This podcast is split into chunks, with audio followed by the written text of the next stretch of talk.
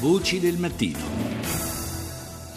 Per l'Ucraina ieri è stata la prima giornata in cui davvero la tregua ha trovato una vera applicazione. Questa è certamente una buona notizia, soprattutto perché finalmente non si sono registrate vittime. Ma la tensione resta alta, come dimostra il nuovo braccio di ferro Kiev-Mosca sul gas. Putin infatti da una parte accusa il governo ucraino di aggravare il quadro umanitario bloccando le forniture alle zone del Donbass in mano ai filorussi, dall'altra minaccia di ridurre l'erogazione di gas verso l'Ucraina e conseguentemente verso il resto d'Europa se Kiev non si metterà in pari con i pagamenti. Una situazione che ha fatto evidentemente scattare l'allarme a Bruxelles. We of course are trying to make sure that uh, we will keep the, the winter package intact and we are trying to convene trilateral meeting between Ukrainian Naturalmente stiamo cercando di assicurarci che il pacchetto di forniture invernali resti intatto, ha detto il responsabile per l'energia dell'Unione Europea Maros Sefcovic, e stiamo cercando di combinare un incontro trilaterale con i ministri dell'energia di Ucraina e Russia e la Commissione Europea. Stiamo cercando una data possibile e intendiamo organizzare l'incontro molto molto presto. A non sentirsi affatto rassicurati dall'andamento della crisi ucraina sono i paesi baltici che temono, dopo Crimea e Ucraina orientale, di finire a loro volta nel mirino di Mosca. Essendo però stati membri dell'Alleanza Atlantica, rappresentano quella linea rossa che se venisse oltrepassata farebbe scattare la reazione militare di tutto l'Occidente. Forse anche per ricordarlo, a Mosca truppe e mezzi dell'esercito estone e di quello statunitense hanno dato vita ieri a una solenne parata militare in una città che sorge proprio sulla frontiera con la Russia. E intanto la Lituania, a sua volta impegnata in esercitazioni NATO, ha annunciato una misura cautelativa. Šiandieninė geopolitinė aplinka reikalauja sustiprinti ir pagreitinti kariuomenės komplektaciją. Tai reikia padaryti il contesto geopolitico odierno ci impone di rafforzare il nostro esercito e di farlo il più velocemente possibile, ha detto la presidente lituana Dalia Grybauskaite. Dobbiamo rafforzarci nei prossimi pochi anni e per questo motivo il Consiglio per la difesa dello Stato ha deciso che verrà temporaneamente reintrodotta la coscrizione obbligatoria. Lungo l'arco di cinque anni i coscritti verranno chiamati alle armi ogni anno per nove mesi. Saranno circa 300, 3.500 i coscritti lituani ha concluso il capo dello Stato. Della situazione in Ucraina e dintorni parliamo stamani con il presidente del CESI, il Centro Studi Internazionali, Andrea Margelletti. Buongiorno. Buongiorno a voi. Grazie per l'ospitalità e naturalmente un saluto ai vostri ascoltatori.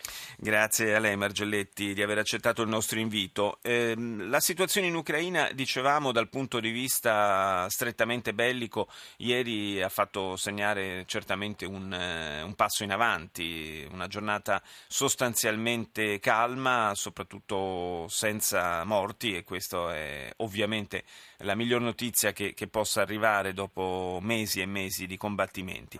Però è una, è una tranquillità molto relativa, cioè ancora le, la situazione non si può certo dire eh, pacificata, ci sono forti resistenze ad esempio da parte di Kiev ad avviare il ritiro delle armi pesanti sostanzialmente perché non si fida della Russia. Allora, noi dobbiamo eh, guardare al quadro più ampio che purtroppo non può basarsi soltanto sulla, su una buona notizia ottima come quella del, del, non combattimenti o comunque senza morti di una giornata. E questo eh, per guardare al quadro più ampio dobbiamo dire che di fatto eh, la Russia sta ottenendo tutto quello per il quale eh, ha operato in questo periodo, ovvero di cristallizzare il confronto, di mettere in difficoltà e in imbarazzo l'Europa facendo vedere le difficoltà o l'incapacità europea di muoversi come un'unica entità, in effetti eh, lo vediamo, parliamo tanto di Europa, di Europa, di Europa, la partita, eh, eh, la partita eh, ucraina è stata gestita eh, da un numero ristrettissimo di nazioni, non certo tutta l'Europa, basti pensare soltanto a come è stata in una qualche misura commissariata eh, la Federica, l'alto rappresentante Federica, sì, Mogherini. Ecco, questo basti pensare di, quanto, di, che Europa noi stiamo parlando. Certo.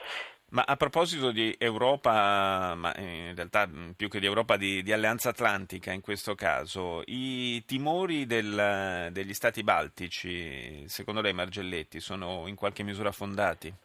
Guardi, eh, qua c'è un problema molto serio, che quello che abbiamo voluto, alcuni paesi hanno voluto per una serie di ragioni eh, allargare ad est l'alleanza atlantica imbarcando paesi che hanno dal punto di vista della sicurezza portato molto poco all'alleanza atlantica.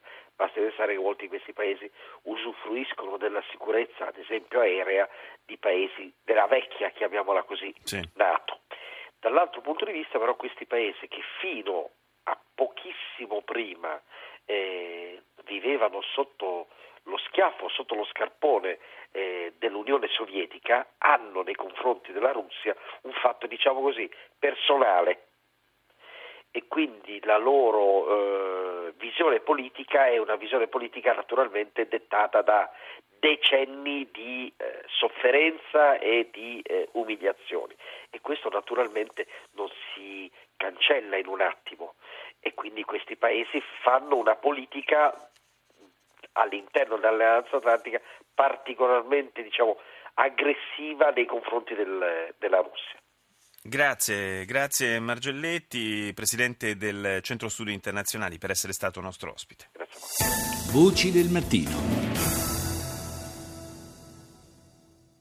So honey now